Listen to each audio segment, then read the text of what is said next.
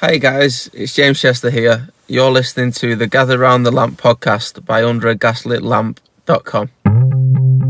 Gather Round the Lamp, an Aston Villa podcast. Ollie Watkins just gets away from him, but El Ghazi's behind him. Anwar El Ghazi! 3 0! Emphatic! Traore with Watkins available. Traore just passes it into the corner. Big moment for him. It's Young. Crowd full silent. He slides it into the net. Here's Douglas Luiz, strong on the ball. Opens up for John McGinn, plays the pass towards Watkins! 1 0 Villa. Villa's a big club, mate. So Gather round villains and welcome to Gather Round the Lamp, our Aston Villa podcast from underagaslitlamp.com in association with Manscaped.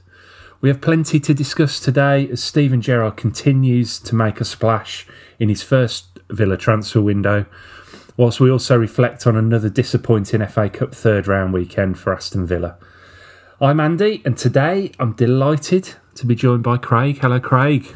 Hello, Andy. Hello, listener. Um, it's wonderful to be back. I mean, what a time to be alive as an Aston Villa fan. An incredible week. I just said to Andy off air, this might be the most action packed bumper edition of uh, Gather Round the Lamp that we've ever recorded. So much going on in, in the Villa world. I'll shut up so we can get on with it. Yeah, you're you're absolutely right, and you know it's uh, it's it's so refreshing, isn't it, to to get action, uh, transfer action early in the window rather than waiting for uh, for Yacouba Sylla to turn up on the last day of of, uh, of the window. But um, I think there's it's. I was going to start. I was going to say there's only only one place to start, but I'm going to switch it up a bit, and I'm going to start with the news that has just broken this evening as we record Thursday evening. Um, and it's it's a, it's with a heavy heart, I'm afraid, Craig, that um, another promotion hero, Anwar El Ghazi, has uh, been announced uh, that he's moved to Everton on loan till the end of the season with an option to buy. He's gone in the opposite direction to to uh, one of our new signings today, um, Luca Digne. Um, I'm sure you have, have something to say about this move. Um, and is this? Do you think this is the last we've seen of Anwar Anwar El Ghazi in a Villa shirt? Oh yeah, well, is it the last we've seen of him? It's a loan, so you know maybe, maybe not. We'll we'll, we'll see about that. I do have thoughts on the loan, um, but um, yeah, it is like um, genuinely a little bit emotional. I absolutely love Anwar El Ghazi, as anyone who's ever listened to this podcast knows. I do believe that he has been kind of. Um, I think the the words I used on Twitter were were criminally underrated and underappreciated um, from the Villa fan base. I mean, he has had dogs abuse, and I've always kind of rallied around and jumped and leapt to his uh, leapt to his defense, along with my colleagues here on on on this show. So, um, you know what what a servant. Uh, eight million pounds uh, from Lille in the same summer that Arsenal signed Nicolas Pepe from the same club for 75 million pounds. I can tell you who got the best end of that deal, and it was Aston Villa. Certainly did the best business out of Lille in that summer. Um, incredible goals output uh, last season, uh, 10 Premier League goals. The only Aston Villa winger to have scored 10 Premier League goals, I think, since Ashley Young was young. And, um, you know, just incredible stuff. No one else has got anywhere near that total. Um, for in the Premier League at least. I know Uncle Albert scored a similar amount in the Championship, but that was obviously in the Championship. So just been a wonderful, wonderful servant. You know, cool as as coolness personified from the penalty spot. Um, he's my beautiful baby boy, and and I will absolutely miss him. I I love the man. Yeah, in fairness, he's not been really involved as much as he'd like um, this season, has he? And and you know, but like like you say, everything you say is correct. I think after a dodgy start, um, you know, Dean Smith really got a really got a reaction out of him, didn't he? That first season, um, while he was still on loan from Lille, and uh, he was a, a, big part of obviously the, the, the ten game winning run and the the run to the playoffs. Um, and he scored in the final um, and assisted as well. And yeah, absolutely. And um, he was he was a big part of our, our promotion team, and for that reason, he's a hero. But I think what what what um, the the big thing I always remember is is um, around that time. Obviously, he's a he's a he's a devout Muslim, um, and he he broke his fast in Ramadan to to actually make sure he was fit enough to compete properly in in in that final, um, and and I think in the semi-finals as well. And um, you know that just shows you know a real level of commitment um, to to the to the Villa cause. You know to to put something that's so vitally important to him uh, to one side and to to you know to um, put it on hold really so he could he could compete. And I thought you know I remember thinking at the time this is this is tremendous, and, and he deserves all our respect for, for that, and, and for everything he's given he's given the club. He's always been, um, you know, uh, you know, a real sort of vital, um, sort of option. Really, he's he perhaps been underused, but then I the, the other thing I would say is I think he's he's best being sparingly used because I think um, he runs out of gas.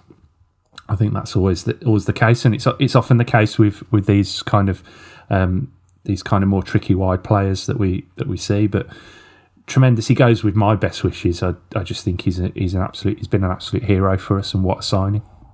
Yeah, absolutely. I think um, I'm interested about Villa's choice to loan him. Um, I would have thought with 18 months left on on the deal. I mean, this isn't a player that's got four years left on his contract with 18 months left on his contract as we stand, you know, he comes back in the summer with 12 months on his contract. So that means that the value of any transfer fee is depreciating by the second. So I would have thought if if if he is surplus to requirements, obviously he is as he's gone.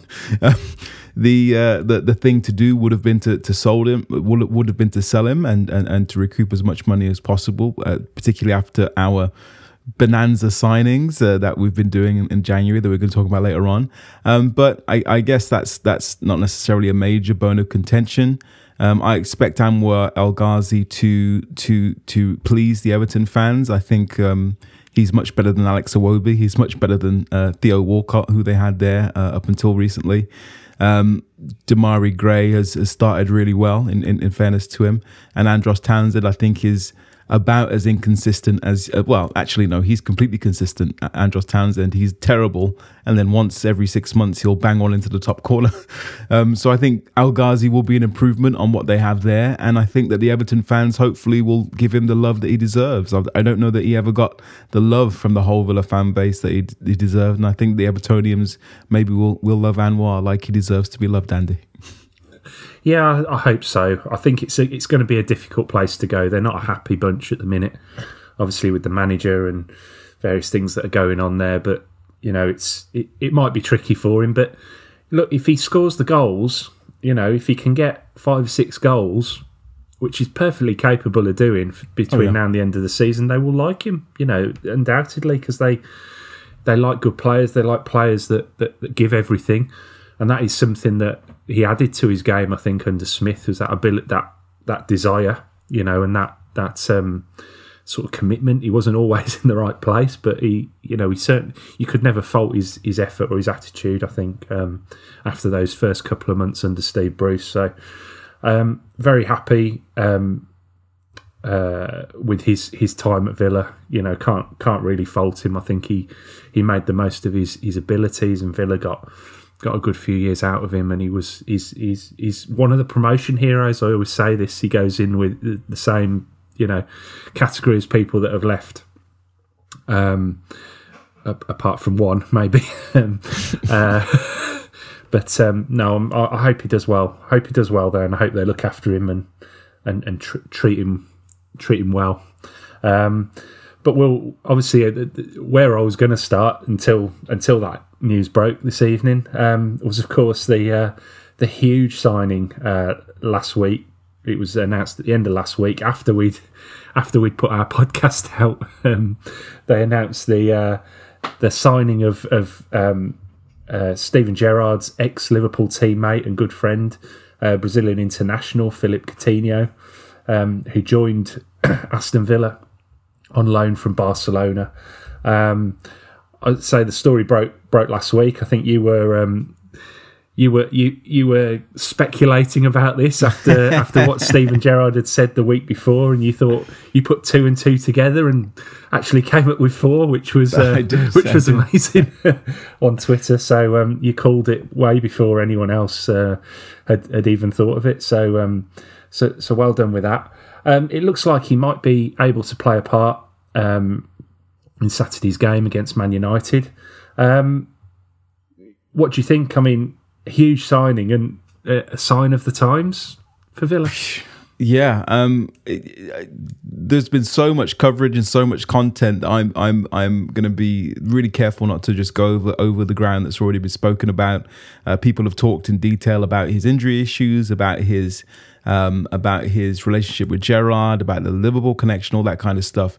Um, but so I'm just going to f- try and focus on the emotion uh, for for a minute because I don't think that's been spoken about as much and you know, one of the things I, you know, football for me and, and probably for lots of you listening is is an escape uh, for, for the for better or worse. watching Aston Villa, and you you you escape, and it's like a magical world, and and and you know, going as a kid.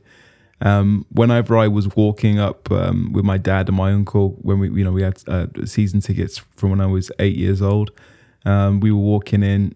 You know, I'd I'd always be looking forward to seeing you know, I wasn't with all with all respect to to to to the Gary Charleses and Mark Delaney's and Alan Wrights of this world. I wasn't looking forward to seeing them as a kid.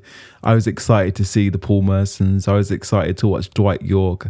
I was excited to watch even Sasa Curcic, but he never turned out to be any good. I always, you know, wanted to see the flair players. So that inner child in me has been kind of reawoken by this Philippe Coutinho um, signing. I'm just absolutely salivating of the prospect of seeing him dancing on the Villa Park pitch and, and banging one into the top corner. It's romantic. It's illogical in some ways. It's it's a love story almost between two friends. You know, um, um, Gerrard talking about him and and and, and Coutinho and his kids playing together and all that kind of stuff. It, it is so romantic in a horrible world of footballer. We've lost our romance at Aston Villa a little bit. We lost our boyhood captain. We lost our boyhood fan as the manager. Um, we've lost that. So to have this little bit of romance back has really put a twinkle in my eye, and I'm. I don't know if it's going to work, Andy. I don't know that it's not going to work, but I'm just really excited to see what he can do. Hopefully, starting at uh, Manchester United on, on, on Saturday afternoon. And I just want to see Coutinho dancing, man, for Aston Villa. It's incredible. Yeah, it is, and I think I think that's how we, we do feel. I mean, as a, a season ticket holder, like you say, you, you, you go down, you want to watch um, great players playing for your team, whatever level that is. You know, we we, we had, you know, wherever you're watching um, your team play, there will be you know someone there that you you appreciate. You know, we I remember in the championship watching Grealish absolutely tear the the place apart really and and it was it was joyous and you know it was worth the entrance fee by itself um this is this is kind of on another level because this is a signing that you know normally wouldn't happen in in the position that we're in you know maybe a few years down the line if we're if we're in that position where we're in the Champions League and you can go and attract a player from from Barcelona or Bayern Munich or, or wherever and, and bring them to Villa because you are a, you know a prop an actual going concern in, in the in the Champions League then then then that's that's one thing. But to, to be able to, to to pick someone like this up um, sitting for 13th in the Premier League having only been back in the Premier League for 2 years you know it is a a romantic thing it is a a thing that's that's that's not not usual um, in in the football world, and that just makes it all the more special. I think you know, um, and having lost a, a player um, who who we we kind of had that feeling about before our own our own sort of world class or Champions League quality player that we brought up through our own ranks, um, and had that feeling that he's as You know, he's and and he's he was a bit of a cheat code in that respect, certainly in the championship. But you know, after so soon after he's gone, you know, to to kind of replace him like um, with someone who is genuinely world class and proved it on the biggest stage, I think is um, it's it's it's incredible. You know, uh, yeah, go on. Yeah, yeah, it it, it is. And I, I like your point there about this. You know, this isn't something that's supposed to happen. It, it isn't. It's almost like a glitch in the matrix.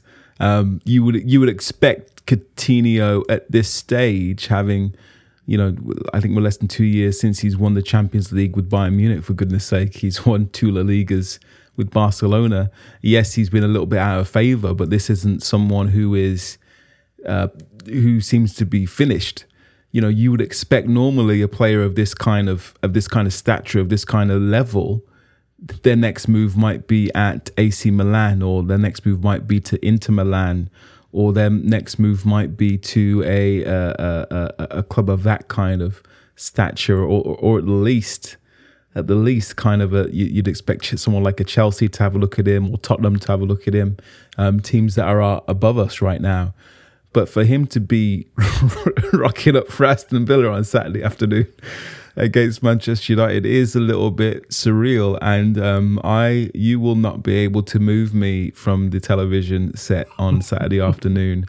I will be there two hours early with my Villa shirt on and maybe a, a couple of uh, uh, snacks and beverages. Just, just I'm excited about it already. Actually, I can only imagine, Andy, what you're going to feel like going in on Saturday. And I, I don't expect he'll start, but um, just knowing that he's going to come on with 20, 25 minutes to go, you're going to see Coutinho in the flesh this this Saturday. Andy, how do you feel? Well, I feel extremely pleased, first of all, that I got my COVID um, spell out the way before this, um, because I'm, I'm I'm I'm pleased that I missed the Chelsea game on Boxing Day rather than this one because yeah, absolutely buzzing, and I think.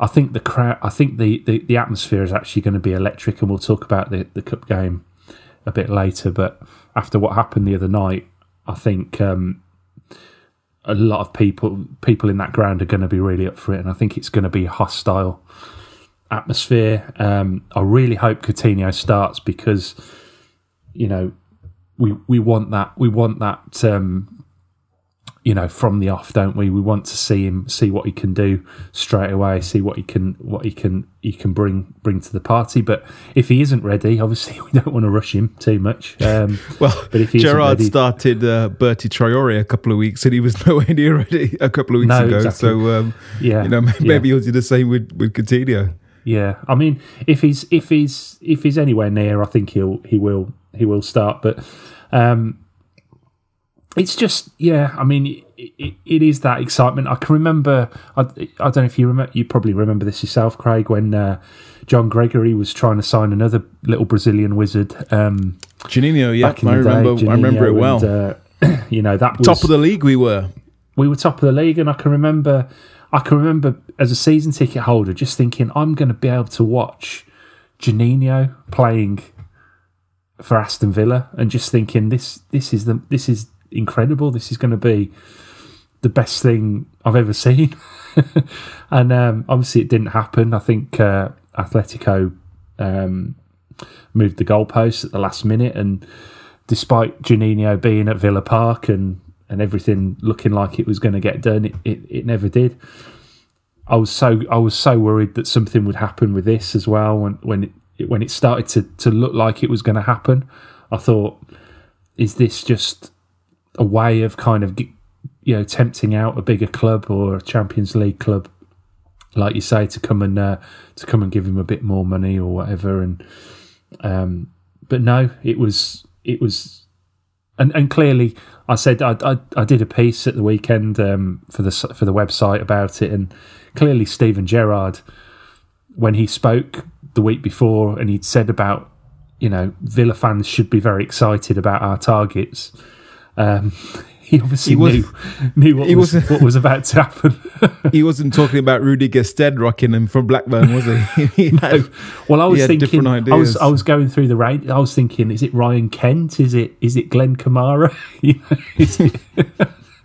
um, but no, you you knew, you knew, you you posted the gif of Coutinho in his did. Christmas jumper and um, and everyone, it's, it's everyone no had longer, a little chuckle at you. it's, it's yeah, they did. It's no longer in the know Andy. It's in the know Craig. So join me Absolutely. for breaking news. I may have got the Draxler transfer wrong, but I got this one bang on. well, Dra- Draxler's not gone anywhere. Um, he's got Draxler's surely- still available. he's got to move to the Premier League at some point. Although it seems it's amazing that he's never played for Arsenal for me. But um, Yeah. but yeah, I mean this this is this is just huge, and I think I think everyone's just excited. And you know, you can talk all day about. And I think we're going to get onto another signing in a bit where there might be some issues, but you, you talk all day about you know this this idea of you know buying by preferring to buy young players and develop them and and all this sort of thing. If an opportunity like this comes up, you take it with both hands, don't you? Yeah, you do. You absolutely do. Because again, um, other than you know, again, I, I think that Coutinho, you know, his next logical move would be to a, a, again a Milan or, or an Inter or somewhere like that. Not the not someone at the tippy top, but a very big club, Champions League pedigree, who are looking to get back to to to to the promised land. It isn't to an Aston Villa. So for him to do that and for him to be here and for us to have an option to buy him is absolutely incredible. I mean, I had lots to say about the loan signing of Axel Tuanzebe, but uh, this is a different kettle of fish. I think it's fair to say, while remaining respectful to Axel. Yeah. The the other aspect is, and, and I mentioned this in my in my article the other day that um, there's a there's a massive uh, carrot at the end of this year for Coutinho, and that's that's to that's to go go uh, to the Qatar World Cup with uh, with Brazil. He'll be absolutely desperate to do that, and I think that's part of what this move is all about. He can come into Villa. He will play if he's fit. He will play. There'll be no question about that. Um, and he will have the freedom um, in that Villa side to really show what he can do and to show that he is capable of recapturing that that Liverpool form, albeit at, at Aston Villa. So, um, and that and, and and that'll be that'll be a huge thing for him. And I think if he is um, in the summer putting pen to paper on the the, the 33 million um, permanent move that's uh, that we've got the option for, then it means this season's gone very well and um, he is back to his best and he's he's he's able to uh, yeah to stay at Villa, continue that that work and, and go to the World Cup and I think we'll all be delighted with that.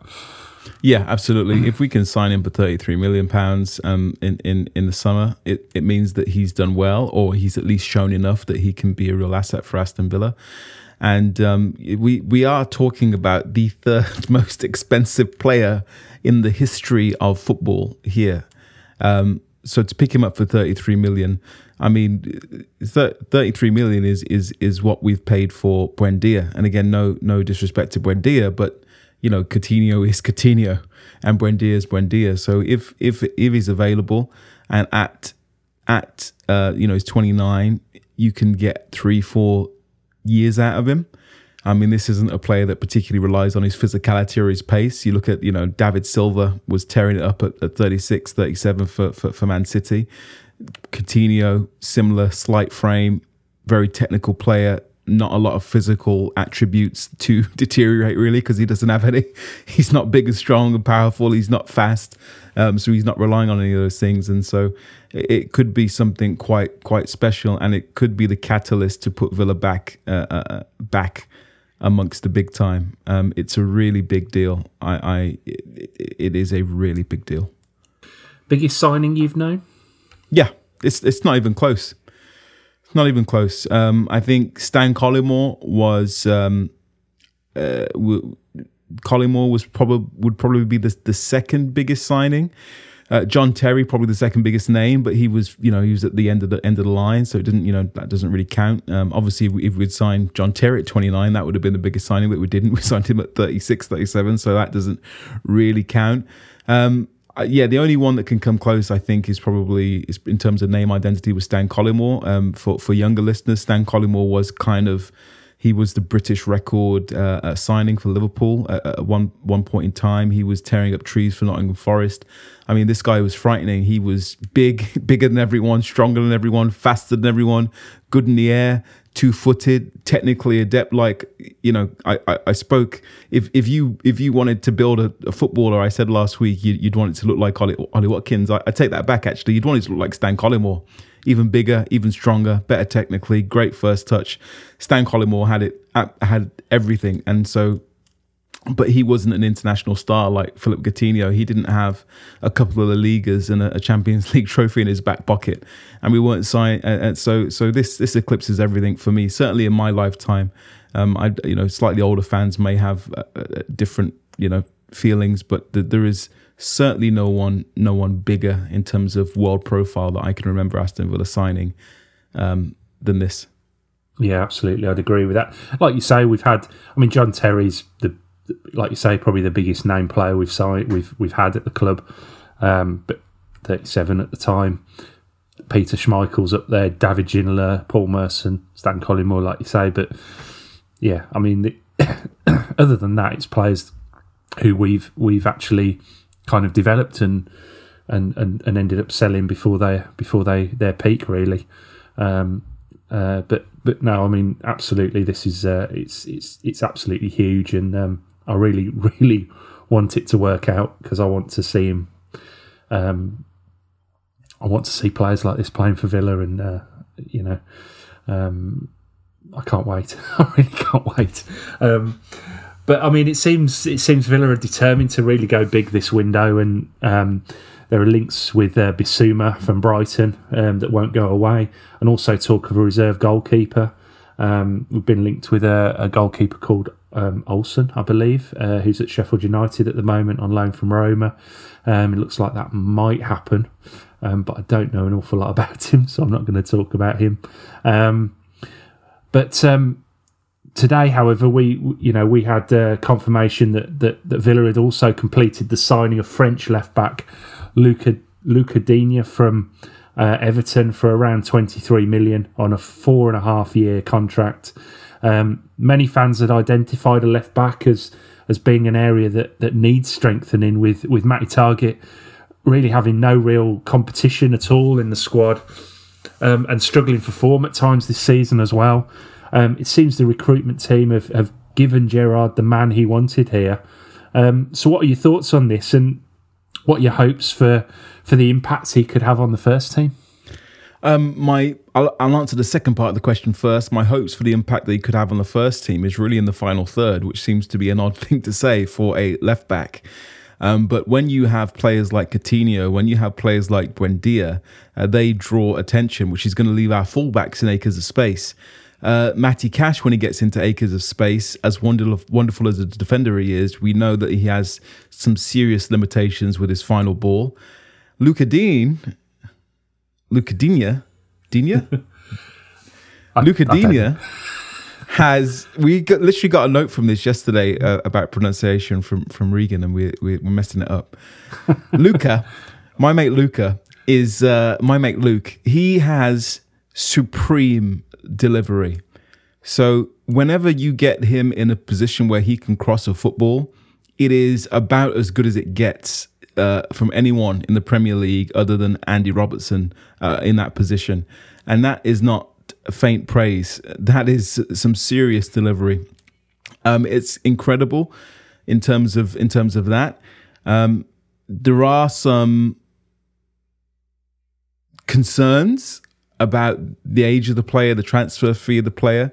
Um, but we did need a left back. We've been talking about that for for weeks and weeks and weeks on on on this podcast. Matty Targett doesn't have any competition. Steven Gerrard hasn't seen uh, Ashley Young as a, as a left back, and and and Ashley Young wasn't going to be a long term competition anyway because of his age. So we did need to buy a left back. Um, Aaron Hickey was was the player that I like the look of because he again that young and you can develop him and and, and sell on. But um, Gerrard's decided to go for a player at the top of his market. I mean, there's not going to be any resale value for Luca Digne. But if he's going to be your starting left back for the next four and a half years, well, probably not for four and a half years because he'd be too old. But if he's going to be your starting left back for Aston Villa for the next three years, and and you uh, um, uh, and and you and you process that, then it is a reasonable investment. Um, but it does mean that we need him to deliver, and we need him to deliver now, which is similar to the Danny Ings signing we also needed Danny Ings to deliver and to deliver now, and thus far he hasn't. So it's it's I have mixed feelings about it, um, but I'm I'm I'm I'm pleased, but cautiously pleased. How do you feel, Andy? Well, I'm really I'm really happy with this one, um, and for much the same reason as as as Coutinho in some respects, because um, I think what we've lacked um, since we've been promoted was those signings that that come in and they're ready made, they're ready to go, they're off the peg. Um, it's not something we've been able to do um, for an awfully long time. We we were talking about that back in the nineties there with Stan Collymore, Paul Merson, uh, Dion Dublin, players like that. We were able to do it back then. We we used to sign a lot of those those players that were ready to go. Um, it was actually quite unusual for us to sign kind of developmental prospects. Really, it was it was all about um, the first team, wasn't it? And things have changed a little bit, and clubs do have to be uh, more savvy about the way they set up and the way they they build some infrastructure behind the first team to to prop up the first team, but also to provide um, extra revenue streams uh, for the club. And that's part of what the academy is about. Not all these players, in fact, a very small number of the, the players in the academy will actually end up in the first team. That's that's just the way it is. Um, you know, and what you're hoping for is the ones that do do well, the ones that don't, um, you know, are sold or, or, or whatever for for a reasonable fee, and that that all helps towards um, the coffers and and also the the, the FFP requirements. So.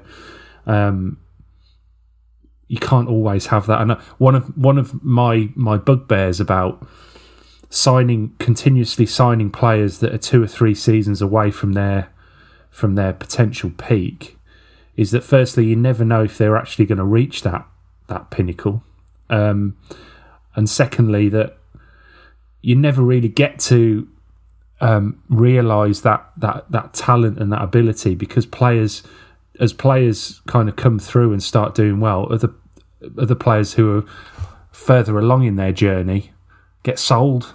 You know, so you know potentially you know you're signing players for two or three years time that are never going to play with the never going to actually join the team that that you have there at the moment and it it never quite you never quite get get off the ground you need to kind of look after the the, the, the first team now as well and sometimes that involves a bit of short term thinking and um, a bit of what what how can we how can we make a really competitive team now? So maybe in the summer, Ollie Watkins decides actually Villa are a going concern here. I can I can I can achieve what I want to at this club rather than going on to, to Arsenal or Tottenham or wherever, you know, and and keeping that progress keeping that progress going it's kind of two. You, you need those two strands, and and and I understand people being a little bit concerned about the price we're paying for for Lucas Digne. Um, you know, 23, 24 million for a for a twenty eight year old. Firstly, I think that's the going rate now for a, for a top quality left back, and secondly, we know what we're getting for the next couple of years, and um, I, I'm really pleased with it yeah, we, we I think we've I think lots of the fears on on on Villa Twitter and in the Villaverse. I think you got the coin a phrase there. Is the the fact that you know lots of us uh, we've we've had our fingers burnt by this kind of strategy before, so we are lots of us are you know once bitten twice shy. It is a question of looking back at the Martin O'Neill era and while Martin O'Neill did do a one, let's be balanced in this, he did do a wonderful job of signing players with resale value, and we made wonderful profits on the like of Ashley Young, on the likes of um, um, uh, uh, uh, James Milner. Obviously, he uh, Martin O'Neill is inherited Gareth Barry, but Villa made good money on him, good money on Stuart Downing. So it wasn't like Martin O'Neill's transfers were a complete disaster, but the vast majority of those players that he bought, he bought at the top of the market. The likes of Harewood, the likes of Habib Beye, the likes of Curtis Davies, the likes of Richard Dunne, James Collins, uh, Nicky Shorey, Steve Sidwell, uh, Emile Heskey. There were so many, and that's just off the top of my head, uh, not to mention the ridiculous sale of, of Gary Cahill, Zat Knight. There were so many players that he signed at the absolute top of their market value who never ever who just sunk the ship ultimately because Randy Lerner was not prepared to keep funding those losses. And we know what happened. We got Lambert and Young and Hungry and then we started circling the, the plug hole. And then we had the uh, the the the the chancellor of uh, let's say the chancellor of mystery uh, Doctor I'm not going to call him Doctor uh, Xia who also bought players at the absolute top of their value that we just never saw any money back from. We never got any money back for Kodjia. We never got any money. Well, we got a little bit of money back for Kodjia, but we, nothing like the money we spent. Scott Hogan, we blew a, we, we blew all the money on.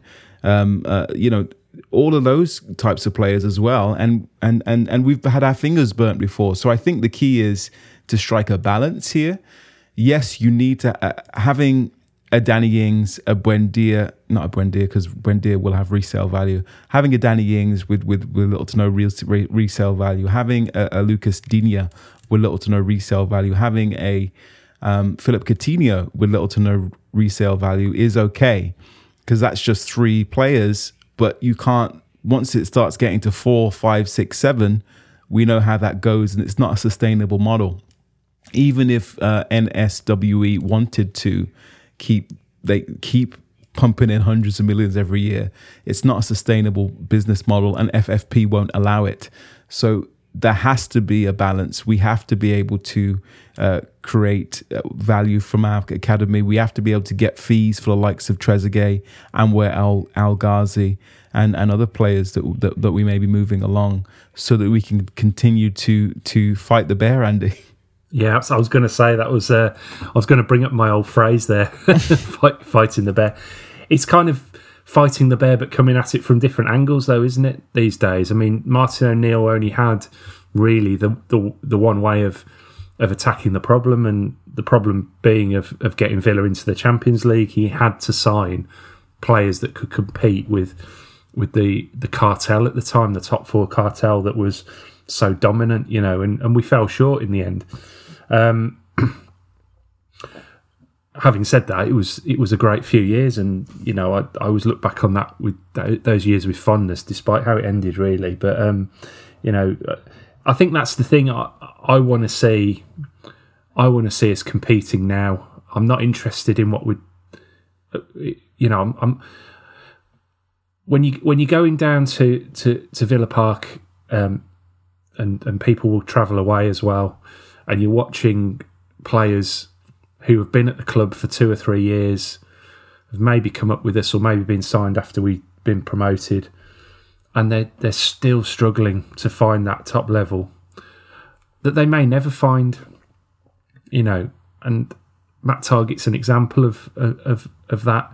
You know, he, he has had some excellent runs in in in the Villa team. He's he's done really well. He's massively improved but it can be a bit of a struggle watching him at times and thinking, you know, this guy, for for, for whatever reason, I I just don't see him being a top four left back, and that's what we're looking at, isn't it? That's that's where we we want to aim for is the top four. So if he if he isn't a top four left back, then we need to find someone who potentially is. Um, that could have been Aaron Hickey, you know, fair enough, but obviously Gerrard has decided that in his system, because he relies heavily on those wide areas, um, the fullbacks, uh, you know, in, in the way he plays, um, he wants, you know, he wants quality delivery every time, and that's he needs it for for the system to work properly. So um, that's why he's gone for Digne because Digne Digne gives you that, you know, from from those areas. Um, so I'm I'm I'm I'm really I'm really pleased. I'm really excited. I'm there's something about suddenly we're in that position where we we can go and compete again in the in the in the upper echelons of the transfer market rather than kind of you know rooting around trying to look for uh, for, for for bargains, which you still have to do. You still have to do that, but it's nice to see that we're prepared to go a bit a bit a bit more uh, ambitious as well. But there is also a school of thought here, um, Andy, that that that the, the exit of Jack Grealish has meant that they've they, when I'm saying they, I'm talking about Purslow, I'm talking about the owners, I'm talking about Lange, I'm talking about McKenzie. There is a perception that they have taken their their uh, their their their building, their slow and steady building by finding value, finding players who are going to increase in value, and they've done that quite successfully. I think if you just look at some of the signings, we're going to make you know from Martinez through to Cash, through to Mings, through to Konsa, through to um, through to uh, Douglas Luiz if we don't let his contract run down, McGinn in particular. You know, all those Watkins, all those players we can sell today for a lot more than we, we signed them for. Um, what you what seemed to be working, they seem to have burnt it down now and said, "All right, Grealish is gone. Let's go get Ings. Let's go get uh, uh, Tuanzebe." Which let's not talk about that. Let's go get uh, Ings. Let's go get Coutinho. Let's go get Digne. And now we're talking about Bissouma as well. It seems as though there's been a radical shift in the last few months, and that's both exciting and scary. I think. Yeah, maybe there has been a shift, or maybe they're going through the levels a little bit. I mean, the, let's let's be honest. The first season we we were promoted. I mean, you could say, you know, that was when they were they were doing some really diligent scouting and they were trying to get find the diamonds in the rough. Or you could say that they just cast their net and, and pulled out whatever whatever they could get. Because, you know, in my opinion, uh, you know, when you look at the players they were linked with, um, and the players they ended up with, um, I'm not convinced that was the, the transfer window they envisaged having, but it was what they it was all they could do at the time. Yeah, it was That- so that- hard, wasn't it? With Yeah. with old Altuso lost his job ultimately, but I think that he deserves a little bit of credit because people forget we didn't have a team. No, We did not have a team, and they had to do that. You know, build a whole team for 110 million, uh, which was like yeah, it was like it was like 13 million a player or something crazy, which is not Premier League money. And um, so I think in retrospect, it was a little scattergun, and some of those players were never going to work. But um, I think in retrospect, in hindsight, actually Suso and, and them lot did a good job just to get the numbers through the door because we were in a we were in a terrible place after Bruce Xia and Wyness uh, left the building. Sure, and and you know they- they've gone that they've done that they've they've managed to by hook or by crook stay up. They've got the basis of a spine, and they've added to that the second year with Martinez, Cash, Watkins, etc. And now they're trying to add that little bit of quality. What they what they are reacting to, like you say, is the fact that you know the, the big fish left, and um, they have that you know they have to move forward without him. And part of that, and I've said before, part of that is is creating a a, a team, evolving the team to get get it to the point where Grealish was never part of it, and it's looking like that now.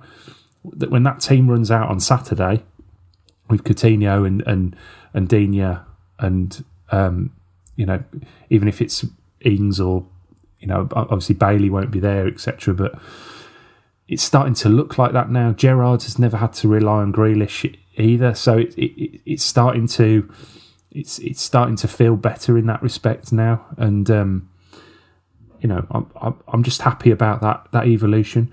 Look, I don't want them to go to go silly and and be um, be reckless about it, but I'm happy about the fact that they feel um, emboldened to to have a go because it would be easy as well. In 13th position, it'd be easy to say, oh, let's just ride this season out. We're not going to get relegated. We're not going to get into Europe. Let's just, you know, let's just play some kids and, like we were saying basically last week. Yeah. But, but actually, they're not doing that. They're not resting on their laurels. They're saying, no, this isn't good enough. You know, whilst we can still make seventh or sixth place, we're going to have a go. And, I think that's fair play. I, I, you know, that's that's got to be good for the, the, the team. But is there pressure on Gerrard now? Um, because we have, you know, we've we've lost three games on the spin. Um, Dean Smith was sacked for losing five on the spin. Let's not forget. So we're not a million miles away from that. You know, lose lose to Man United on on on Saturday. That would be four games in a row we've lost, and and and and then it's it's it's tricky. And with spending all this money, does this now pile on the pressure for Steven Gerrard? Would would he would he been better off as a as a manager, being able to find his feet in the Premier League for another few months without the the, the attention now? Because these signings now bring extra attention. They bring expe- extra expectation, not only from inside the club but from also outside the club. So. Does this put Gerrard under not pressure, but you know, the, look, being a Premier League manager, full stop, is pressure. But does this provide additional scrutiny and, and pressure to what Gerrard's going to be doing for the rest of the season, do you think? I think Steven Gerrard will be annoyed and frustrated um, when he looks at the league table and sees his team sat in 13th place. I think he's that type of character. He won't. He he, he just won't like it. He, he'll be. Um, he wants to be near the top of the league, and that's that's just the way. That's just the way he is and I think he wants to work with with with, with good quality players as well. I don't think he, it's in his makeup really. I think we've got a manager here who will be constantly looking to get better technically qual, technical quality players into the into his team because he will work better with them and he'll p- appeal to them and they will be able to execute his game plans better. Um, I don't think he's that interested in developing players really, from what I can from what I can see, um, he will do it. And part of what's how the club is set up is is to do that now.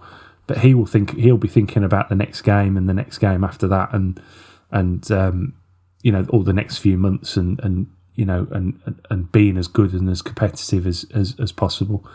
That the other night would have, and we'll get onto the, the game in a bit, but that would have um, killed him watching that the other night. watching them have have that much of the ball and struggle to score nearly killed me. I tell you. so um, I think he'll he'll he'll be he'll be delighted um, that you know two players that he's obviously targeted himself. Um, the club have gone and um, gone and managed to get, um, and I honestly honestly cannot wait. But I'm just I'm just thinking, Craig, um, with. Uh, obviously Anwar El Ghazi has gone gone to Everton today. Um, now, you know this is a man that, that that that has an image to uphold. You know, and when he goes, obviously he's in Birmingham. That's one thing. You know, he's going up to Liverpool now, up to Merseyside, um, the city of culture as it was. Um, he's got to be at his best. He does, and you know when we look at Anwar El Ghazi as as a man, I mean he looks like he smells nice his skin is is soft and and you never see any stubble. He looks impeccably shaved, and I can only imagine that that might go beyond his face and below the neckline and below the waistline. So I don't know that Anwar El Ghazi uses manscaped.com. I don't know that he puts LAMP into the promo code and that he gets 20% off and free international shipping for when he's over in the Netherlands or uh, back home now, I guess, in the Wirral. He looks like he would use manscaped.com.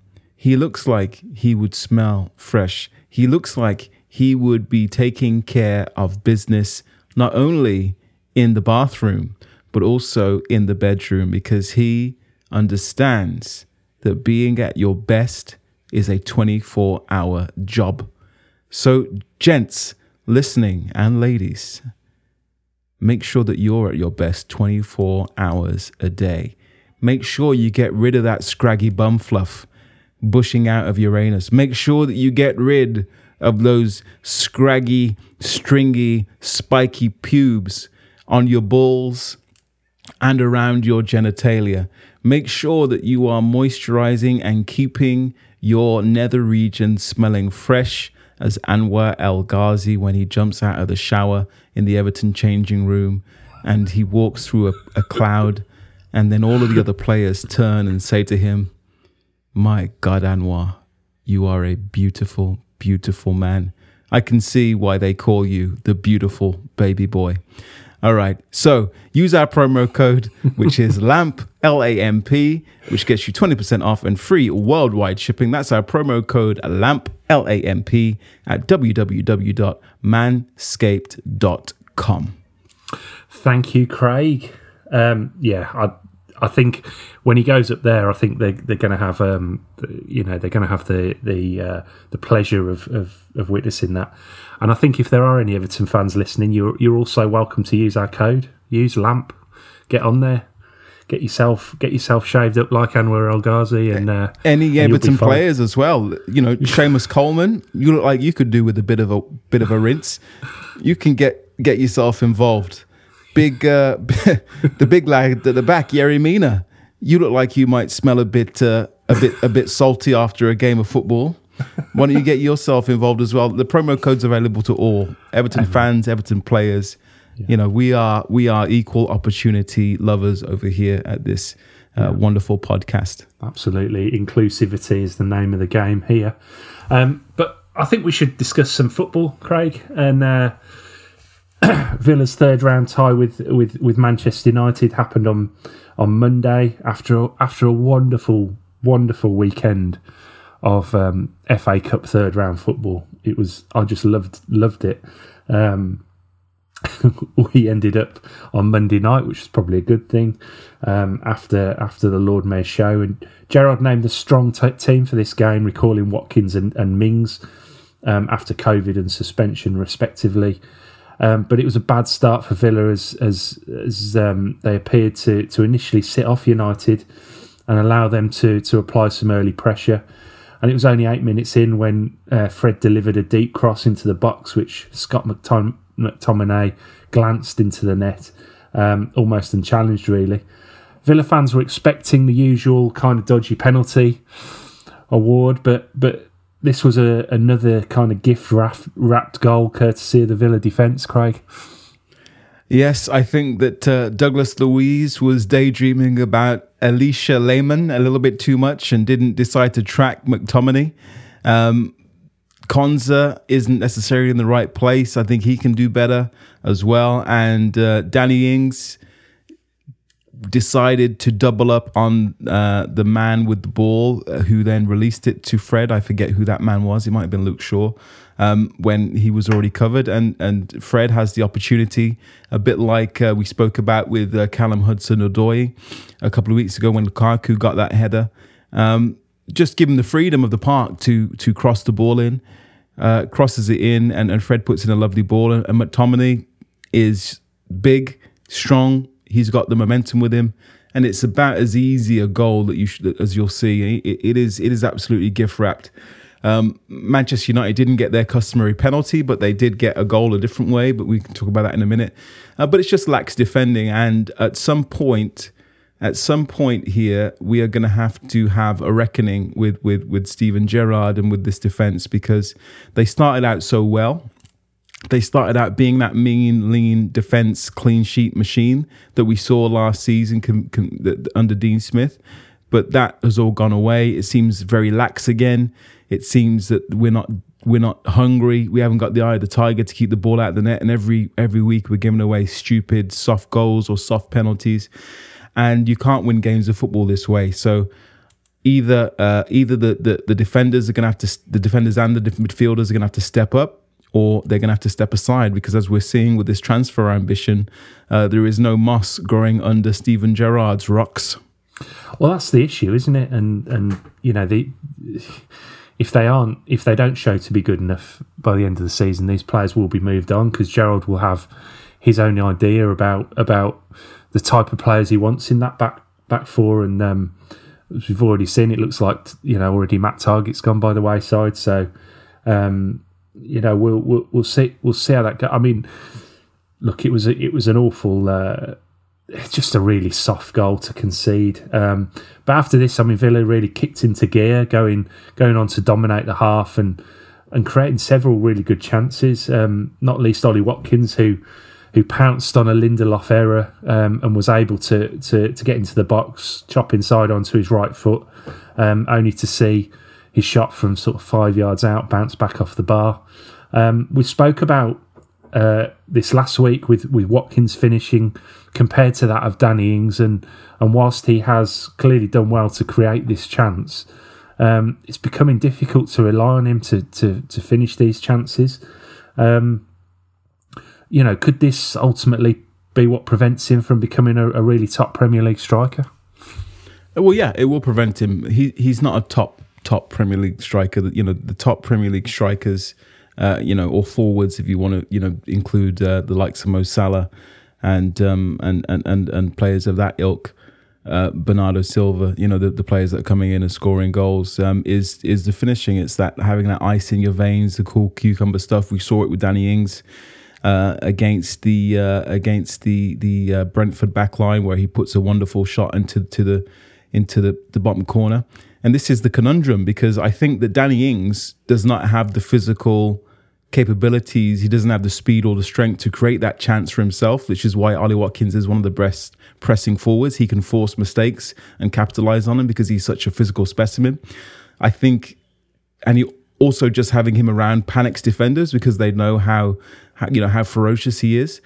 But at the same time, it was lovely and he created a chance out of nothing. But it, the fact that he was able to conspire to miss from kind of uh, less than eight yards is is really difficult to defend at this point. So I don't think it is it it, it, it if he doesn't address it, it will prevent him from being a, a, top Premier League striker. But the likes of Jamie Vardy, we've seen from him, he was not a top Premier League striker when he was Ollie Watkins' age. And then he went on, you know, when he got to the ages of 28, 29, 30, 31, so on and so forth, to become absolutely lethal. He was able to improve his finishing beyond reproach. So all is not lost for Watkins, but um, it does seem that um, you know you use the word. Is it difficult to rely on him? It is. When when Ollie Watkins gets a chance, you can almost toss a coin.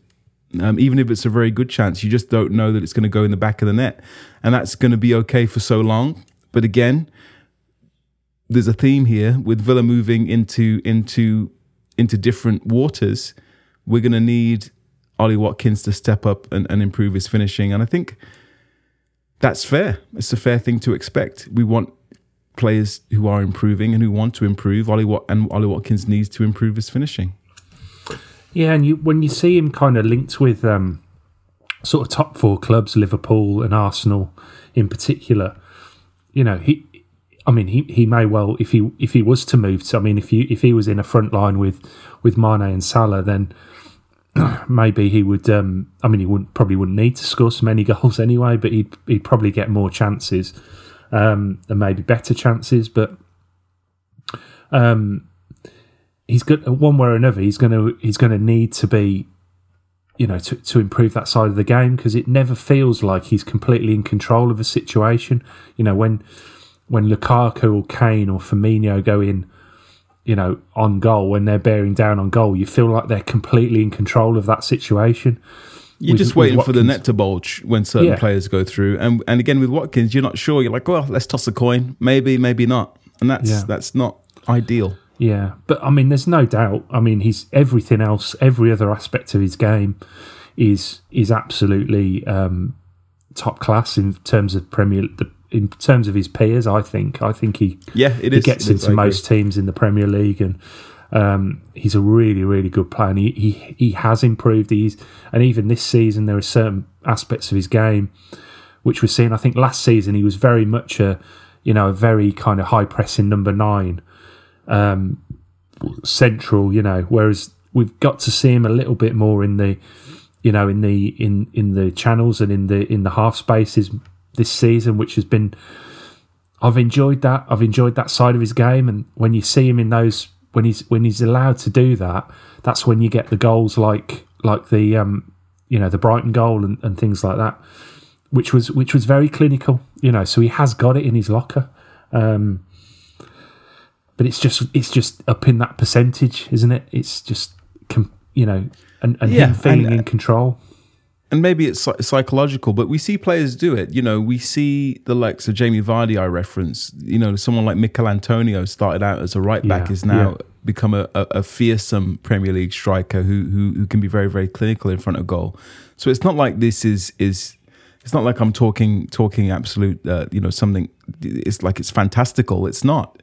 Players can develop that side of the game, and that is all that he is missing. If he can develop that and whether that's a psychological thing about you say being in, in control in those moments maybe that's a, a sports psychology thing Um, I don't know what it is. I'm not an elite sportsman, but whatever whatever is the missing ingredient to Ollie Watkins' cake, um, if he can find it, and I think he can find it because he is about as hardworking a player as you can see, then he will become in that very top echelon of Premier League strikers, and um, and and he would very quickly become. I think he's already probably a fifty million pound striker. I think he could be, if if he can sort out that finishing, you know, he can be a 80, 90 million pound striker. Um, but you have to do the work, and he has to. Um, you know, there's no better no better person to learn from there than Danny Ings. You know, pick his brains, it's, it's, do what Danny Ings does, do the same shooting drills, learn from learn from him. You know, use use the resources that you have available. I'm sure. I'm sure he is. Um, obviously, the ma- the major talking point, of the game uh, came in the second half as uh, the aforementioned Danny Ings um, thought he had drawn Villa level, uh, bundling home uh, Konsa's header from the free kick. It seemed inevitable that that it would be looked at. Um, I think at the time, I just I didn't even celebrate because I thought this doesn't look right. They're going to look at this, um, and and VAR uh, proceeded to forensically comb through every angle and potential infringement from offsides to handball um, before settling on an innocuous obstruction of uh, Cavani by Jacob Ramsey in the build up. Um, f- simple, what, whatever happened to clear and obvious, Craig? Well, it's Old Trafford, and uh, the the VAR person is apparently a, a, a Man United fan. Um, we are used to these ridiculous penalties. If I have time later, I'm actually going to do a, a, a, thread on Twitter with all the ridiculous decisions that have gone Man United's way in the last couple of years. If I have time, um, I may not have time, but um, I was so angry about this on Monday that I had to go out for a walk after the game. I, I put my phone down. I got off Twitter. I had to just I had to get out the house, and I went for a walk. Um, and it was minus five degrees and it was a horrendous walk, but I, I had to get out because at this point it just feels like cheating and it feels corrupt. And and I was thinking about this in some detail. And I was thinking about how the how the commentators now and, and, and the football journalists and how the uh, the football um, you know talking heads how Fergie time has become like part of the you know it's almost like a joke now oh, it's Fergie time. And I'm thinking, well, what, what does that mean? What What is Fergie time? Well, the, the, the phrase Fergie time obviously comes from Manchester United under Alex Ferguson being literally awarded enough time, additional added on time at the end of a game where they might score a winner or an equalizer. And that is, you know, that is cheating. that is corruption but it's kind of been washed away into this kind of buzzword or catchphrase. Oh, it's Fergie time. No, it was it was cheating then, and it's cheating now. Manchester United are a bigger club than Aston Villa. Manchester United are a ratings bonanza. I'm sure that the Emirates sponsors of the FA Cup, I'm sure that the Premier League sponsors would much rather see Manchester United in the fourth round than they would Aston Villa, just because of the numbers, just because of the global coverage, just because of the money. So I get that. But the idea that the officials give such clear and obvious, speaking about clear and obvious, clear and obvious bias to Manchester United. I mean, even Jurgen Klopp came out and did a press conference, a very uncharacteristic press conference, I think last season, to talk about all the penalties Manchester United were getting.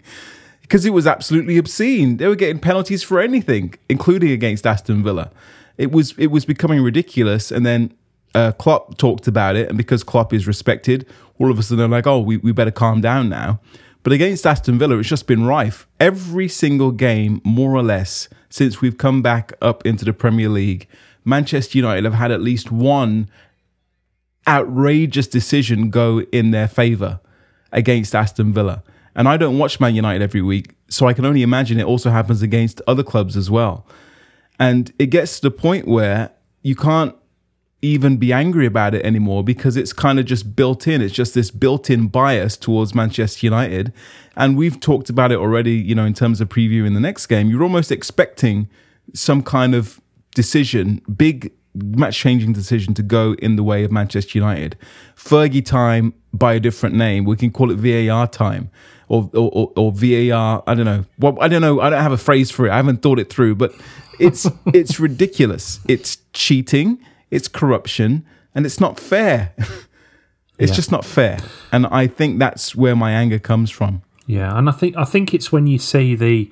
I mean, look in in no world, in no other situation that I've seen in football is that ever a foul.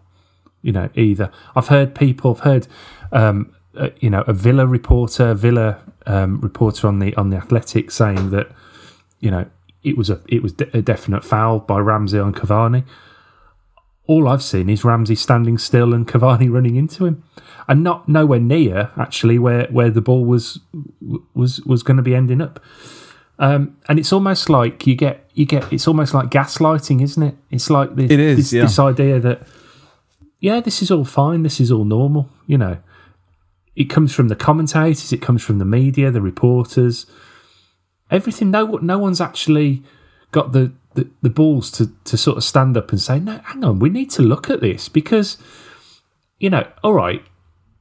I mean, even I would be a little bit surprised if there was anything too clandestine going on here. Um, and it might be a, just an unconscious thing. But I just think these things should be looked into, you know, because it's so open to that to that sort of thing, and it's there's almost this idea that as soon as anyone questions, I mean, we know it's written, it's in the rules. Managers and players and whoever get get um, sanctioned and and and punished for questioning the integrity of a referee. Why is that? Why shouldn't they allow, be allowed to Well, call Dean- something out if they think it's you know? well, Dean Smith got a got a, a large fine for for questioning. I think uh, did you bring his, his juggling balls with him? Yeah. and then. But it turns out that it was absolutely wrong. You know, the Premier League came out and apologized. Oh no, yeah, we just made up that rule to give Man City a goal. That Yeah. game was nil nil at the time. So if it happens once or twice, I think you put it down to coincidence. But I think at, at this point, at least in my opinion, and and and, and maybe uh, others, the opinion of others are listening, this is now a clear demonstratable, demonstrative, demonstrate whatever the word is. It is a clear pattern of bias towards Manchester United. There was with the penalties. Klopp came out and said it. All of a sudden, they were the penalties went away, or the ridiculous penalties went away a little bit. But it is clear as day, and um, and I don't I don't know. Fortunately, now we have a manager actually who has the the the, the gravitas and name identity. He could come out and say something about it, um, but he's chosen not to um, at this at this time. But it will be interesting to see. You know, you can imagine if he were in, under a little bit more pressure, you could imagine he might have a slightly different feeling about it moving forward because this just can't keep happening to Aston Villa. It's not, and, and other clubs as well. I'm sure feel the same way because it's just outrageous. Yeah, and I think I think in terms of Gerrard, he dealt with it perfectly well. You've got to focus on on on what you're doing at the end of the day, and you can you can get you can get a bit hot under the collar about a referee, um, but ultimately, what people will point to in saying, "Well, you had five gilt edged chances in the first half, and it was still one 0 to United at half time." So, you know, you put some of these chances away, and things things look different anyway, don't they? But you know, to to to have to have a goal like that chalked off, and when it was, it was so it was so, such a meticulous. Um, you know, it wasn't like how how VAR has been run generally this season, where they just have a quick look. If they can't see anything, they move on. You know, on field decision, absolutely fine. You know, we'll answer to it afterwards. It was it was a it, we were back we're back to this meticulous combing through of a you know of, of every angle of a, an incident you know it's almost looking for something um which again it, you know aside from anything else whether it's biased or not it punches down on the game it takes away the, the the fundamental enjoyment of football which is seeing your team score and going mental and that's that's what they're that's what they're cutting out of the game because even Ings wasn't didn't celebrate properly um, because you know he, he had a feeling some, something was going to get looked at. So it's just it's just a joke. It really is. It's it's rubbish. Yeah, I yeah, I mean, I was as again, I, I was so upset about it because it just it just keeps happening, and it's and and and it's not it's not. There is just no chance. There is no chance, and I would bet everything I own on it. If exactly the same thing happens at a Manchester United set piece, Cristiano Cristiano Ronaldo puts one in. There is no chance that uh, Harry Maguire gets done for a block on the other side of the penalty area on, I don't know, Ollie Watkins. There's no chance that Manchester United have that pulled back and disallowed if Cristiano Ronaldo scores. He's off to the corner flag doing his stupid little celebration, and no one bats an eyelid. It carries on. That is not given against Cristiano Ronaldo, but it was given against Danny Ings and Aston Villa. And I think that is where the, the corruption is. And that is where the problem is because it is bias and it's unequal treatment when it should be as equal as possible.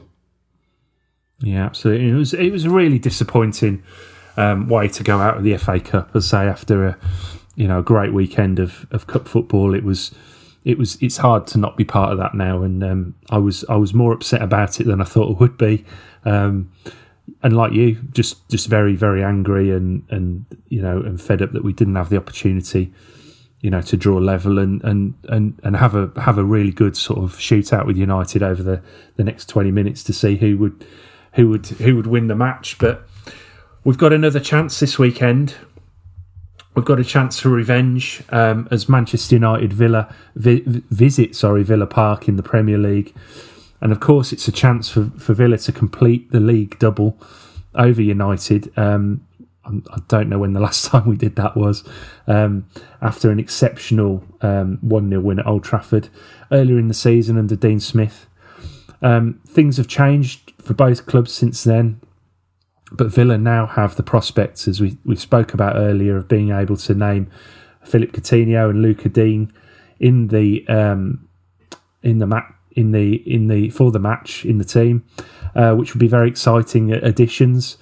Other than that, Gerrard will hope to have Ashley Young available again, um, but obviously Nakamba and Bailey remain absent, and Traore and Trezeguet are at the uh, at the African Cup of Nations still. Um, we should fully expect an, an, electric atmosphere at Villa Park for this tea time kickoff on, on Sky Sports. Um, what are you expecting from, from this one? And do you expect Coutinho and Digne to start the match? Um, yes. Coutinho, no. Um, but uh, I think Coutinho. I mean, who knows? I I would expect uh, uh, to come in. Yes, um, to Coutinho, I would I would I would think would start from the bench, but who knows? I think that the the the, the big miss for Aston Villa is going to be John McGinn, um, who is suspended for this uh, this fixture. So you would imagine Morgan Sanson comes in for for John McGinn, and I would also imagine that, that Gerrard goes with, other than that, probably the, the same, and other than that, and, and Targett being replaced, goes with the same starting lineup because it was a starting lineup that should have beaten Manchester United or at least got a draw, as we as we know, uh, uh, in the FA Cup tie. Um, Manchester United also going to be missing uh, Scott McTominay and Luke Shaw. Uh, Luke Shaw, who probably could have had 17 um, re- uh, yellow cards and also should have given away a penalty, by the way. Um, you can bet your bottom dollar that might have been given against Aston Villa, but I digress. So Manchester United are going to be weakened, although Ronaldo will be returning. And uh, you also, uh, uh, um, uh, Harry Maguire is also returning. Whether that's good or bad for Aston Villa, we can debate. So um, it's going to be the same again, I think, from Villa. Villa Park is going to be absolutely electric. The team, the, the boys, the Villa boys are going to be right behind the team. And, uh, and I just think whoever starts um, is going to be carried away in the atmosphere, and it, it, almost seems like righteous justice that Aston Villa take the three points here after that robbery in the FA Cup, Andy.